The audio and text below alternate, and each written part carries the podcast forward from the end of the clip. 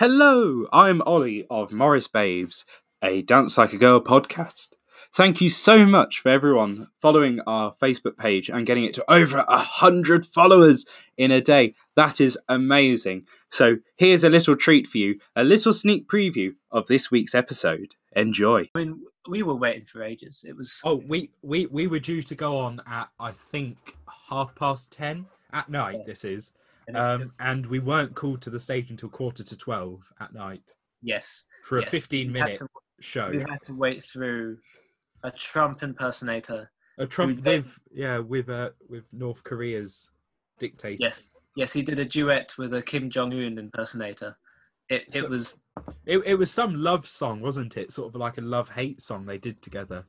I don't know. It It was, was, ex- rather strange. I, I thought we were the best entertainment, to be honest. But the announcer was going, and Peterborough Morris, Peterborough Morris. Where's Peter Morris? and, and we just had to run from our dressing room, didn't we? Like, yes, "Ah, sprint quickly, into Wheatley. yeah, let's get the weekly procession on. Go, go, go. Yeah, it, oh, the whole thing was a bit farcical. I, I mean, I was a bit worried for Mark because we were jumping around on stage, Hmm. and the mic on the mic stand kept turning away from him. Well, there you go. A little sneak preview into this week's episode.